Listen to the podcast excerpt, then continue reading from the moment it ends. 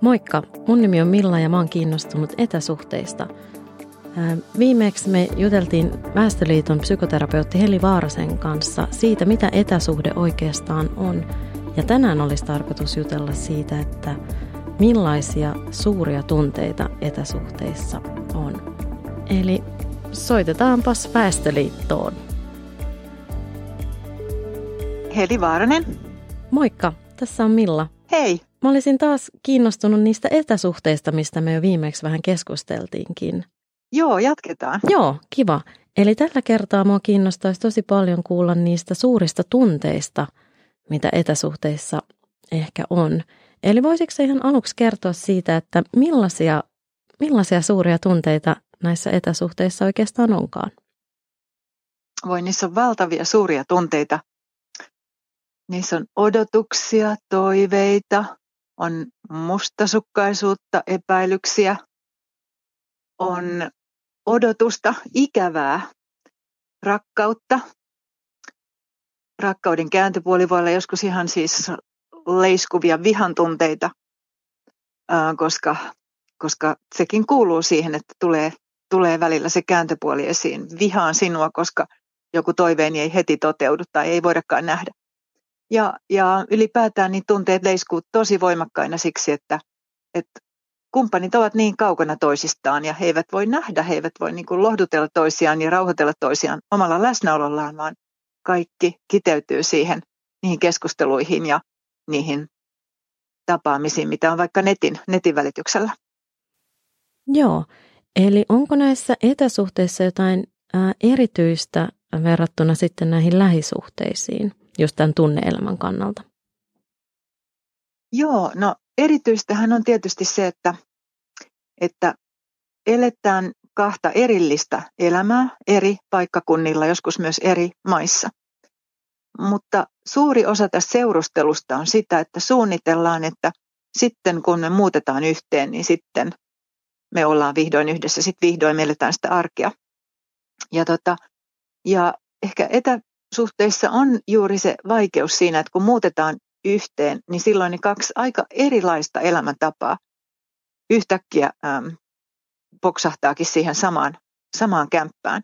Ja se ei ole aina niin helppoa, koska molemmilla on jo siinä vaiheessa aika vakiintuneet tavat olla ja elää ja herätä ja mennä nukkumaan ja, ja harrastaa ja tulla ja mennä ja kaverisuhteet ja sukulaissuhteet, molemmilla on aika vakiintuneet tavat. Niin sitten äm, sitten sen yhtäkkinen, yhtäkkinen yhdistäminen voikin olla aikamoinen kompastuskivi monissa etäsuhteissa. Joo. Eli kuulostaa siltä, että sitten ää, jos etäsuhteesta muutetaan tällaiseen lähisuhteeseen, niin se arjen yhteensovittaminen voi olla sitten ää, hankalaa. Mutta mä, miet- joo. Joo, mä mietin sitä, että mm, miten kuitenkin voiko ihmiseen rakastua, jos näkee, tai voiko ihmistä rakastaa, jos häntä näkee harvoin tai, tai ei juuri koskaan? Kyllä, kyllä ihmisen, ihmisellä on valtava emotionaalinen kapasiteetti rakastaa ja rakastua ja ihastua ja elää ihan siis pilvilinnoissa. Meillä on valtava kapasiteetti siihen, siihen tunneelämään. Ja vaikka toinen olisi hyvin kaukana tai vaikka vaan kommunikoitaisiin tosiaan tosiaan sillä tavalla, että nähdään netin välityksellä, kirjoitetaan tekstareita ja, ja puhutaan niistä tulevista tapaamisista, joita on harvoin, niin kyllä silti ihminen voi rakastua syvästi. Joo. No, mm, minkälaisia riskejä näet, että näissä etäsuhteissa voi olla? No yksi voisi olla juuri se, että ne tunteet on niin valtavan valtavia, ne on valtavia äh, silloin, kun odotetaan sitä yhteen muuttamista tai yhteistä elämää, rakkauden ja sitoutumisen ja, ja tällaiset tunteet ja se, että vannotaan, että me ollaan ikuisia, ikuisia aikoja, me ollaan yhdessä. Mutta sitten kun ollaan tosiaan saman katon alla, niin sitten huomataankin, että meillä on aika paljon erilaisia tapoja, meillä saattaa olla aika paljon myös erilaisia arvoja, asenteita, mitkä eivät ole tulleet ilmi siinä etäsuhteen aikana. Että etäparien kannattaisi jotenkin ihan rauhallisesti ymmärtää se, että se tutustuminen jatkuu, se tutustuminen jatkuu, oikeastaan myös seurustelu jatkuu, vielä sen jälkeen, kun on muutettu yhteen, siksi että kumppanit tuntee loppujen lopuksi aika vähän vielä toisiaan, koska he eivät ole koskaan niin läheisissä arkisissa tota, tekemisissä olleet toistensa kanssa. Joo, joo mielenkiintoista. Miten, tota, mm, miten sitten yksinäisyys, onko se usein ongelma näissä etäsuhteissa? Kyllä se on oikeastaan aika valtava, valtava ongelma siksi, että, että sitä ikävöintiä on niin paljon ja sitä läheisyyden kaipuuta, läheisyyden tarvetta on niin paljon. Kun, kun nyt vertaa vaikka lähisuhteisiin, jossa voi ihan päivittäin olla toisen kainalossa tai koskettaa tai hipaista tai, tai sanoa, että mä tykkään susta ja kuulla, että ai säkin tykkäät musta, tällaisia asioita. Mutta sitten kun ollaan etäsuhteessa, niin koskettaminen jää pois, läheisyys jää pois. Se, se tapahtuu ihan toisella tasolla. Se tapahtuu puheiden ja, ja, ja keskustelujen ja kuvien lähettämisen, tarinoiden lähettämisen, tarinoiden kertomisen kautta. Niin silloin ihan tämä fyysinen kosketus jää vähin. Siitä tulee ihmiselle hyvin yksinäinen olo. Hän kaipaa sitä todella paljon. Me ihmisethän ollaan lauma-eläimiä. Me tarvittaisiin se lauman toinen jäsen siihen vierelle. Jo kaksi ihmistä on pieni lauma. Ja siksi kun, kun se toinen lauman jäsen jossain hyvin kaukana, niin ihmisellä tulee semmoinen hämmentynyt ja ikävissään oleva tunne. Mm, aivan. No miten, tota, miten sitten luottamus syntyy näissä etäsuhteissa? Joo, luottamus on tosi, tosi tärkeä asia ja sehän, tota, sehän syntyy se luottamus tietenkin sillä tavalla, että kummatkin ansaitsevat sen luottamuksen olemalla luotettavia. Ja, ja he kertovat toisilleen tosi paljon asioita ja jakavat niin paljon sitä omaa elämäänsä kuin vaan mahdollista, niin siitä se luottamus syntyy, että siellä ei tapahdu mitään, mistä en tietäisi. Mutta sitten jos luottamukseen tulee särö, jos siellä onkin ollut jotain tekoja tai salaisuuksia tai yllät, yllätyksiä, joista toinen ei ole tiennyt, niin silloin se on aika vaikea ja pitkällinen prosessi rakentaa sitä luottamusta takaisin. Mm. No miten sitten äh, riidat? Miten näissä etäsuhteissa riidellään? No, niin kuin muissakin suhteissa, niin äänekkäästi ja, ja tarpeen mukaan riidellään, riidellään, riidellään. Eli ollaan eri mieltä asioista ja sitten niitä ruvetaan, niitä ruvetaan vatvomaan. Ja tota, on aika tyypillistäkin, että riitoja käydään tekstareilla. Mä en kauheasti suosittelisi sitä, koska siinä on niin valtava mahdollisuus väärinkäsityksiin, mutta tämmöinen tekstareilla riitely on aika tyypillistä etäsuhteissa. Ja sitten myös kasvokkain riitely ehkä vähän vähemmän tyypillistä jossain Skypeissa ja FaceTimeissa ja näin poispäin. Mutta etäsuhteissa riidellään ihan niin kuin lähisuhteissakin. Ja kyse on aina siitä, että ollaan eri mieltä asiasta tai jostakin seikasta on erilaiset arvot, erilaiset ajatukset ja on hyvin vaikea hyväksyä sen toisen näkemystä.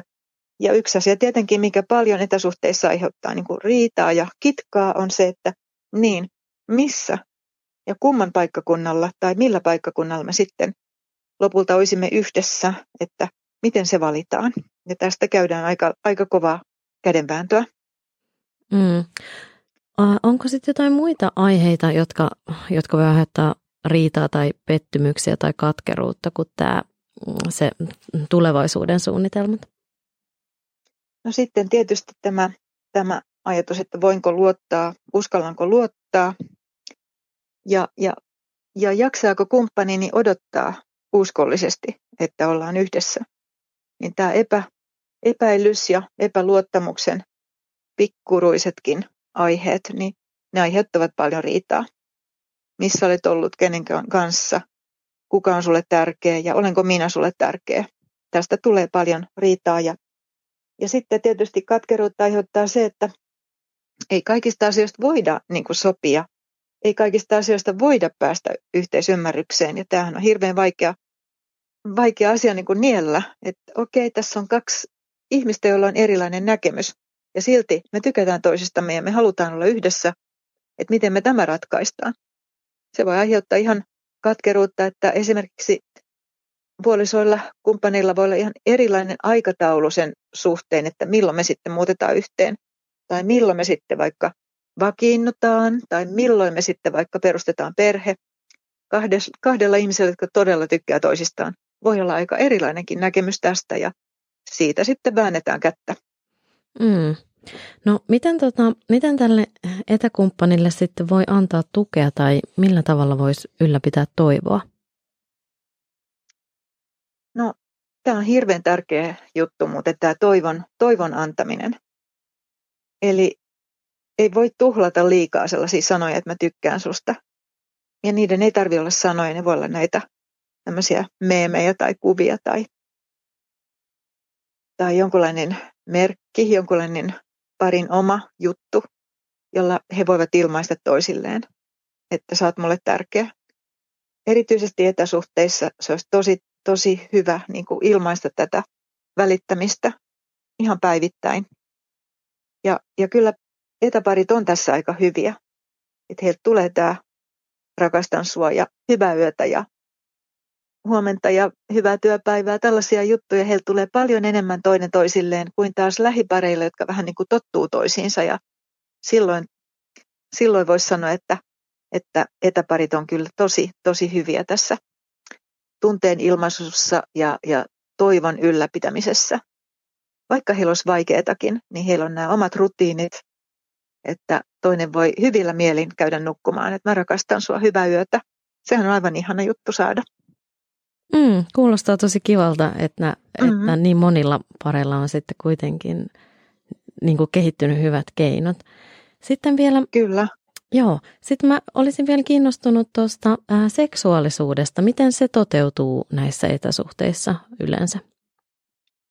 Joo, no tästä me oltiin vähän yllättyneitä Väestöliitossa, kun me tehtiin meidän pieni kysely etäsuhteissa eläville ja, ja kysyttiin myös tätä, että miten, miten harrastetaan seksiä, kun asutaan eri paikkakunnilla. Ja aika pieni prosentti kertoi ähm, harrastamassa vaikka etäseksiä. Että me saatiin siitä se kuva, että oikeastaan tosi monet parit, he mieluummin odottaa sitä ihan oikeaa fyysistä tapaamista. Ja sitten, sitten meillä on se yhteinen oma intiimi hetki. Mutta toki näiden tapaamisten välillä niin, niin parit voi lähettää vaikka toisilleen kuvia ja sitten hyväillä itsensä uneen ja näin edelleen. Kyllä siis ihminenhän on, on olento, joka tarvitsee tätä hyvinvointia myös seksuaaliselta kannalta ja kyllä niitä keinoja löytyy vaikka etäsuhteessa elettäisiinkin, että se rakkauden tunne ja se halun tunne ei sammu, vaikka se toinen on hyvin kaukana ja silloin tämä oman rakkaan kuva esimerkiksi on tosi, tosi tärkeä asia, joka pidetään pidetään lähellä. Mm. Joo, no miten sä näet siinä vielä, onko siinä jotain niin kuin, että äm, on, onko sulla näkemystä, että onko se hyvä, että, että odotetaan siihen, että ollaan äh, fyysisesti läsnä vai, vai olisiko, onko se hyvä, että, että yritetään keksiä jotain sellaista, miten voitaisiin yhdessä toteuttaa sitä seksuaalisuutta etänä vai onko se, että jokainen pari sitten yrittää löytää näistä ne omat sopivat vaihtoehdot? Joo, kyllä se on niin, että jokainen pari löytää ne omat vaihtoehdot, mikä heille sopii. Että ihmisillähän on erilainen, erilainen niin kuin aktiivisuuden taso näissäkin asioissa ja, ja myös erilainen suhtautuminen siihen, että, että onko avoin vaikka, vaikka tota, tämmöiselle nettiseksille vai, vai haluaisiko mieluummin odotella siihen ihan oikeaan fyysiseen kohtaamiseen. Että sillä tavalla niin kyllä parit itse löytää sen keinon ja, ja kyllä se oma, oma halu siihen omaan puolisoon, niin kyllä sekin paljon sitten ohjaa sitä, että miten he haluavat sen, sen yhteisen, yhteisen intiimin hetkensä kokea. Että monen, monenlaista niin kuin onnelliseksi tekevää juttua on olemassa ja he käyttää sitä sitten oman oman mielikuvituksen ja, ja oman tahdon rajoissa. Miten mietit, kaduttaako joitain ihmisiä tällaiseen etäsuhteeseen ryhtyminen? No kyllä se, kyllä se kaduttaa monia, koska he tajuavat, että he ovat tosi sitoutuneita ihmisiä, joka asuu todella kaukana. Ja aina ei voi tietää siitä tulevaisuudesta, että milloin me voidaan olla oikeasti yhdessä, milloin me voidaan oikeasti niin kuin alkaa rakentaa yhteistä elämää, koska molemmilla on sitten todennäköisesti aika monimutkainen se elämän piiri jo, opinnot, työpaikka, siteet omalle paikkakunnalle. Ja nämä ei ole yhtään niin kuin yksinkertaisia asioita muuttaa. Niin kyllä minä olen nähnyt sitä minun työssäni, kun meille paljon tulee yhteydenottoja etäsuhteissa eläviltä ihmisiltä, että tota, on niin vaikeata ja samalla on jo niin sitoutunut, niin läpeensä rakastunut, niin varma siitä, että tästä täytyy tulla meille vakituinen parisuhde, mutta me olemme nyt tässä tavallaan etäsuhteen kierteessä, joka vaan tuntuu jatkuvan ja jatkuvan niin kuin vuodesta toiseen. Siksi, että ihmisiä tosiaan vetää, vetää eri paikkakunnille ne työt, opiskelut, mitkä syyt milloinkin on. Et sillä tavalla niin kyllä moni, moni miettii sitä, että oi miksi, miksi, miksi, miksi mä oon tässä tilanteessa. Että, äh, ja samalla he kuitenkin tajuvat sen, että ei, sitä, ei niitä rakkauksia ole niin kuin ihan tosta vaan missä vaan, että jos se löytyy kaukaa, niin sitten se on vaan elämän fakta, että hän on jossain hyvin kaukana tämä mun elämän kaikkein tärkein ihminen. Mutta mut kyllä moni, moni sitä suurta harmia tuntee, että miksi tämän piti mennä näin. Mm, niin, joo, ihan, ihan ymmärrettävää tietysti. Onhan se ää, tosi erityyppinen kuin, kuin lähisuhde tietysti. Mm, mä sanoisin, että missään suhteessa ei niin paljon ole odottamista, odottamista ja odottamista, joka kestää siis joskus ei ainoastaan vuoden, vaan vuosia. Ja sillä tavalla etäsuhteet ovat, ovat ihan omaa luokkaansa. Niissä täytyy tosiaan osoittaa sitä sinnikkyyttä ja jaksamista ja sitoutumista, että muuten, muuten ei sitä etäsuhdetta vaan olisi olemassakaan. Mm. Joo. No tosi hyvä.